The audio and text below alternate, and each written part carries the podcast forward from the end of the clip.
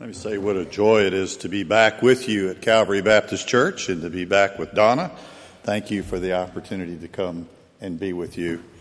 Uh, I don't need to tell you what a wonderful pastor you have and what a wonderful leader she is, not only for you here at this church, but for all of us in Virginia Baptist life. Uh, we look to her for leadership, and I don't mean that just in kindness, I mean that in truth. And we look for her for wise counsel and just that sweet spirit that I hope exudes who we are as Virginia Baptists in a very unsweet time. So thank you for not only who you are, but what you model for the rest of us to be. It's a joy just to be here. And to come on a Sunday when you're talking about money. Wow, what an assignment. And to come and talk about offertory and talk about stewardship. Well, you think anybody has finance on their minds these days? You think there could be a topic any more timely than the topic that we're about to discuss uh, and you have been preparing for through music and song? And now, as we come to a reflection on God's Word and as we'll go to dinner and even reflect even more, could there be a time when we, as a family of God, should take more time and reflect on what all this means? This, this thing called money and its place in our life, its place in our worship, this, this whole subject, this, it's gotten so out of hand that even countries are going bankrupt now in the world. I don't know about you. I think it's time to really weigh in on, on this subject and weigh in on it deep. Because a concern I have is that we in the church model no better way to manage ourselves than the world outside the church. And we have lost in a period of incredible crisis in our country. We have not modeled a better way of being managers of our resources. And so we have lost a witness edge, a moral edge. And I think it's time that we regain that edge. If anyone ought to take the lead in the midst of this crisis, it ought to be the people of God. We know better how to manage than anyone else, any money manager, anybody in the world. We know how to prioritize the use of our resources, including our dollars. So I'm glad to have the opportunity to really come and talk straight from my heart with you today about what it really means, this thing called offering and this thing called worship and what they have to do with one another and really look at it honestly right now and try to be transparent with you, but hoping that something in this will transform us to offer society a better way to go than the way we've gone. So let me start with kind of an old joke I've heard many years ago. You may have heard it. If you have, I apologize. But the joke's about an airplane. And this airplane is flying at a high altitude, and suddenly the engine fails, and the airplane just takes a steep dive and it's heading straight towards the ground. Needless to say, one of the passengers, in a panic, stands up and screams, Is there a man of God on board? And one gentleman steps forward and says, I am a gentleman of the cloth. And the passenger says, We're all going to die. We're all absolutely scared to death. Can't you do something religious here? And the man thinks a minute and he says, Certainly. He takes up an offering. Now, that's not particularly a good joke. It's actually kind of a sad joke.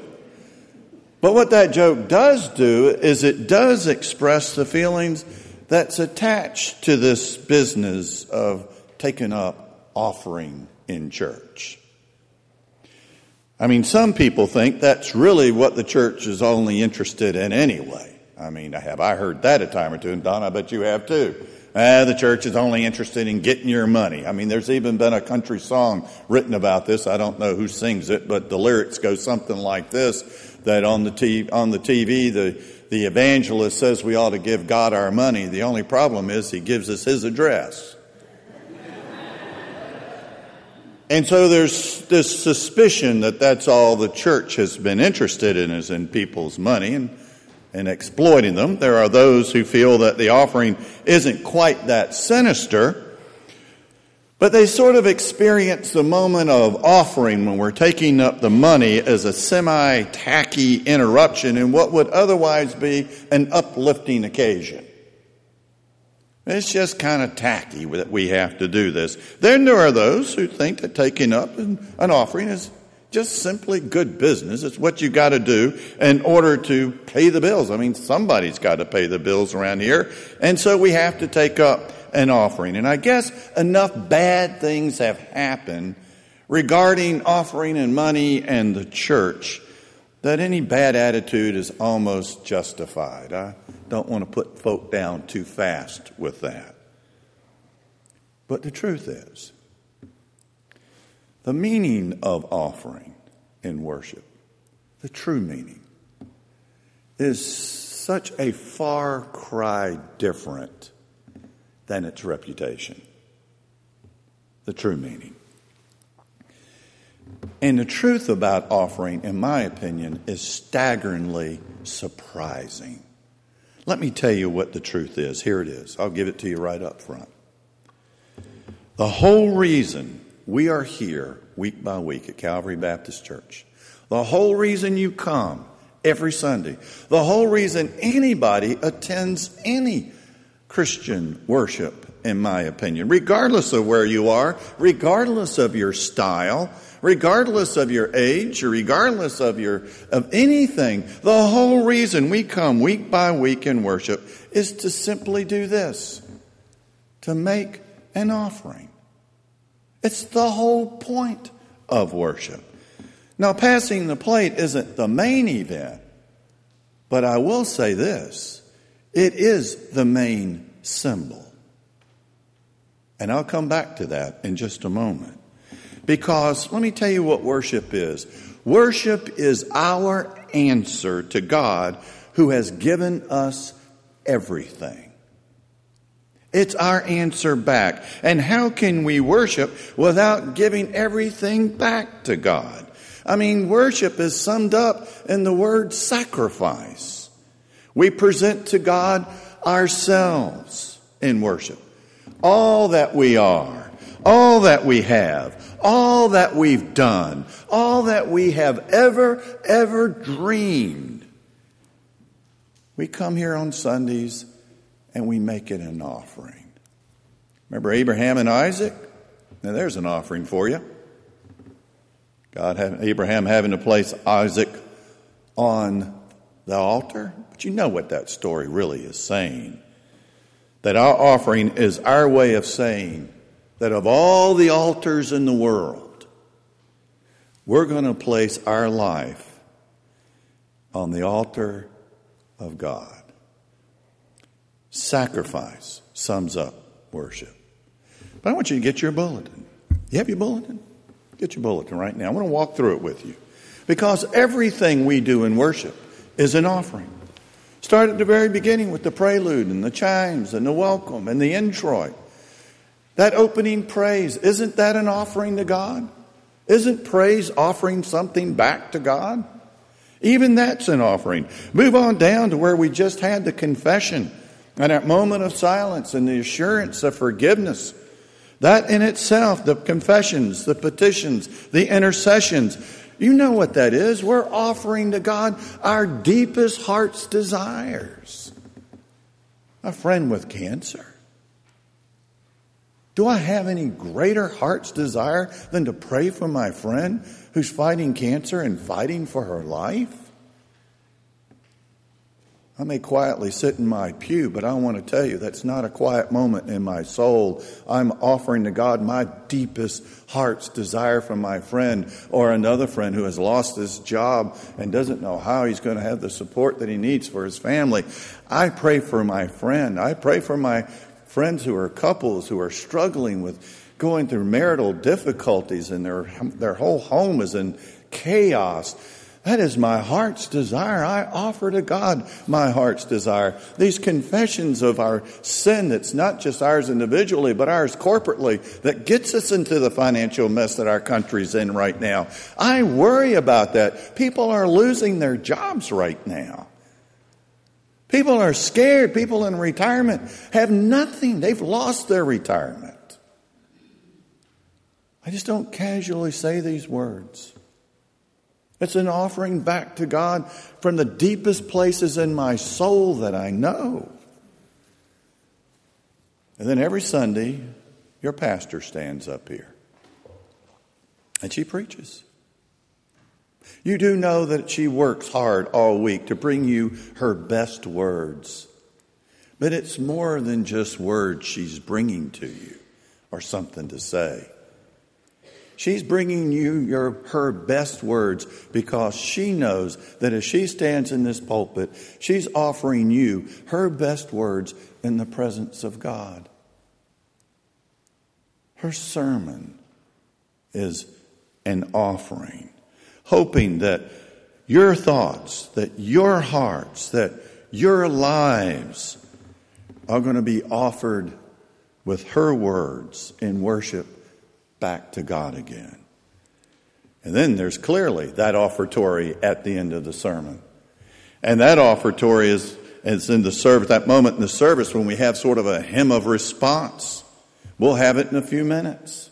And we'll have an opportunity to make a public display of any private decision that we've made. We will reoffer ourselves. It's an offering. Even the invitation is a moment to reoffer ourselves back to God, to rededicate ourselves back to our faith in Christ again, to publicly profess that we're going to join Christ in his endeavors in this world. And when at the end of the service, if anyone should come forward in any kind of way, what are they doing? They're making an offering of themselves to God. Every moment of genuine worship is an offertory moment. But there is a moment in the service we call offertory. It's right here, right after the sermon, if you'll look. It's offertory. Now, two things generally in a Baptist church accompany the offertory. One is music is made, and number two, a plate. We just saw the children handle the plates. There's a plate involved. Let me talk about music first. And this thing called offertory. Believe it or not, offertory music, let me tell you what it's not for. When Mark plays back here during the offertory time, let me tell you, he is the purpose of his playing is not to create elevator music or dentist office music. He's not trying to fill dead space. Am I right, Mark? Absolutely. He's not trying to fill dead space. Number two, he's not trying to cover up all the clatter in the play. That's why they have those little cushions in the bottom there. He's not trying to cover up all the clatter in the play. He's also not playing that music so that when the folk, the deacons, take up the offering in a little bit, that they don't have music to boogie to. That's not why he's playing that. That'd be kind of an interesting Sunday to see some of the deacons boogie as they take up the offering. That might be kind of fun.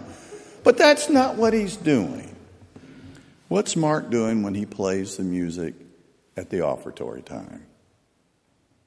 I'll tell you what he's doing. That's his personal offering.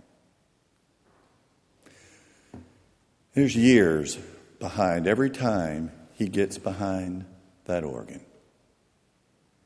That's his musical gift. That's his personal gift given to God in our presence. Isn't that an incredible gift that we get to have? But it's even more than that. His music, I've already heard it, has excellence in it. That reminds us that everything that we would give to God ought to be worthy and have excellence in it, right? Not just his offering, our offering ought to have excellence in it. Many hours of practice and discipline he's demonstrated to make the music that he makes on that very complicated instrument that's right behind me right now ought to remind us that any gift that we would give God ought to come with a cost. It can't come without sacrifice and it can't come without a cost. It always requires a cost to us. And that music has beauty to it. And that reminds us that the beauty of God's gifts to us ought to mean that every gift we give back to Him ought to have beauty in it. Do your gifts have beauty in them? Do they cost you something? Is there a sense of excellence in the way that you give what you give? So, how do you listen to Mark when he's playing or when the choir is singing during the offertory? How ought we listen? I'll tell you what I think. You don't listen as if you're an audience listening to a concert. That's not what you do. Truth is, you're the orchestra. You're part of the orchestra. And it's like all of us are in the orchestra, and when Mark sits there and plays, he's playing a concerto. He's playing a solo while the rest of us are around him, giving him support as he gives us his best offering at that moment. And we're part of his orchestra. And when he's finished with his solo, we will all rise in some kind of thunderous kind of harmony. And we'll sing as the orchestra our doxology. He's not playing by himself, he's playing in our midst, and we're part of the orchestra. So, in this moment of worship, week after week, let the music lift you. Let it lead you. Let it engage you as you make your offering to God in those plates. So let's talk about the plates. That's the music that leads us to the plate, that helps us engage with the plate. So let's talk now for a moment about the plate. Because as that plate comes around and as we place that money in the plate, what is happening there? Well, we could simply say, and we heard that said to the children so beautifully just a moment ago, it does support the work of the church. I mean, we've got to keep the building open for all the many ministries and happenings and, and purposes of this building. We need to keep this building going. It provides for the pastor and for the staff and Sunday school literature and all of that. It keeps missionaries on the field. It keeps some of us in Richmond working, by the way. Thank you very much. I do appreciate that. It keeps chaplains in the jails which wouldn't be there without offering without that offering plate in Virginia. You do know the only state in the union, and that's because of separation of church and state, and I applaud it. We're the only state that doesn't fund chaplains in prisons. The church provides that, you, with that plate. Much less college students and starting campus ministries and all the things like that. It does all of that, but you know that. I, what I want to do right now is take you to a deeper place. You ready to go to a deeper place with this now? Of course, it does all that. But let me tell you the real thing that happens with that plate. What you put in that plate is a symbol. It's a symbol of you, symbol of me. Now, the saddest thing I know that's happened in the Western mind, and we're seeing the consequences of it every time you look at the stock market right now, is that we have lost, we've had a tragic loss with a sense of symbols. We actually believe in this country now that things are simply things. That if you just spend more than you have, it's just a thing that if a nation spends more than it can afford, it's just a thing. Truth is, a thing is never a thing. It always stands for something else. Always. And that's why things can be so dangerous. And that's why things can have such incredible power. Our things are powerful things that have deep meaning to them. We've known this all along. Since the first person ever felt the need to worship, we've always been bringing something that expresses ourselves in worship, right?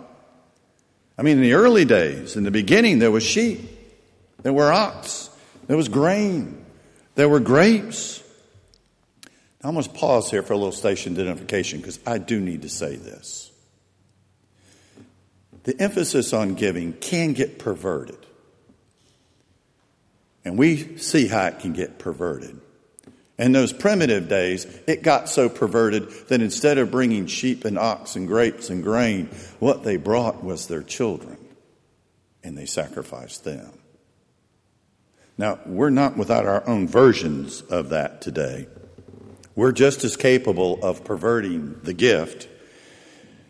We can get the offered thing wrong. And how do we do that? Whenever we bring our gift to placate an angry God, that's perversion.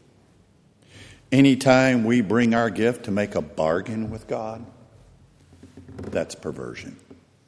Anytime we bring our gift to buy a blessing, and folks, I see that on TV every Sunday. That's a perversion. But beyond that, now back to the real thing. The instinct that we have in worship to bring a thing of expression. That instinct is deep, it's powerful, and it's true. God doesn't need what we bring. You and I know that. He doesn't need it. He's omnipotent. He's all powerful. He doesn't need anything. And Scripture's pretty clear on that. So why do we bring it if he doesn't need it? Because he knows we have to bring it for us. We have to bring it. Because that gift is a symbol of us and what we value and what we're committed to and what we're living for. That gift is really a symbol of us. And He knows we have got to bring that because it will define who we are. Whether if you bring a sheep, Scripture says, don't bring just any sheep, don't bring a lame one or an ugly sheep. You bring the healthiest one you got because it's going to say something about you. Don't, don't just bring leftovers because this is telling your life. And you don't want your life to communicate that. When in worship, when we bring our money, it's talking and telling about us. It's either telling of a great love that we have within us, or it's telling of a very selfish, lame love that we have within us. It's either telling of joy and delight, or it's telling of calculation or fear. It's telling of an openness of life to God, or it's telling of a life lived with a clenched fist. Do you see how important it is that gift we bring as a symbol of where we are in our lives? And your, diff, your gift does something else too. Not only is it a symbol of you, it does something else. And let me tell you what that something else is. As you give, that gift will transform you. Now, that's a crazy thing. Some people say, if I had better faith, I'd probably give a better gift. That's totally wrong. If you give a better gift, I'll tell you what happens. You'll find a better faith. It's the way it always works. You want a deeper faith? Give a deeper gift. You want a better faith? Give a better gift. You want deep love in a relationship? Then give deep love in a relationship. It's how it works in everything in life. You see, our heart and our behavior are in some kind of dance in life. And what I've discovered is when my behavior takes the lead with my heart, a miracle happens. My heart falls in line with my behavior. And I'm transformed into something different and into something new. So the gifts we set before God, get this. Now, this is a miracle. Somehow or another become strangely gifts to our own souls. Wow. A generous giver. Isn't it amazing how they become a generous person? A generous congregation. It's amazing how it becomes generosity in the community that we live. So Paul says, we read it. If you plant sparingly, you're only going to reap sparingly. If you plant bountifully, You will reap bountifully and you will bring a smile to your face. So the children of God, when they give their best gifts, they are a hilarious, cheerful giver. Now, I saw this when I pastored in Urbanna. I didn't actually see it personally. I was sitting in an angle that the pulpit prevented me from seeing it, but I was told at the end of the service, after all the laughter, and I absolutely had no opportunity to preach because the congregation was already gone. They were having too much fun. Forget the preacher up there. We just had a great moment. You know what it was? We were taking up the offering. Now, isn't that an exciting moment in a worship service? How did that take over? Well, what happened was little Sarah, three or four years old, sitting by her mother. Her mother did exactly what we saw a few moments ago, giving her some coins, put it in her pocket. So when the offering plate comes by, Sarah, you put that in the offering plate, trying to teach her stewardship, how to give. Well, as the offering plate came down the row, she tried to get in her little dress pocket, but it was all folded in ways she couldn't get to her money in time. And by the time she got to her money, it had already gone past her and gone on down the row. But little Sarah was not going to be neglected. She finally got that money, scooted out of her chair, and started walking past all the knees. So everybody started moving their knees as little Sarah came on by, and they didn't know what she was doing, just an active three or four year olds, what they thought. Otherwise, they'd have probably have stopped the plate, but they didn't. It just kept going on down the aisle, and Sarah kept following the plate. When it got to the end of the row, the person, of the passing out the offering, got the plate, took it to the next row. Not Sarah, not going to be stopped by that. No way. Curved that corner, got right in the next row. Other people didn't see her coming. She was climbing over laps. Even got up, stood on one gentleman's lap, and stepped across three laps till she got over. Got down on the floor and started following the plate. Dad finally decided that he needed to stop this, so he got up, told the gentleman at the end of the row, Could you please just hold that plate for a minute? And Sarah finally made her way to it. She jumped for it, did a slam dunk, put her money into it, went back, sat next to mom and dad, and just took a deep breath. She was exhausted but triumphant. But listen, if we knew half, if we knew half of what our gifts really mean, we'd be just that eager to give them. We really would. We would be just that relentless to give them because they symbolize us. And we'd let them shape us into what and who we should become. That's what we do. All of worship is an offering. It defines us. It shapes us into the people of God. And so, right now, I'm going to invite you to make an offering an offering of yourself. Where you are, all that you are, all that you can become. Will you make an offering now and finish this sermon? God bless you.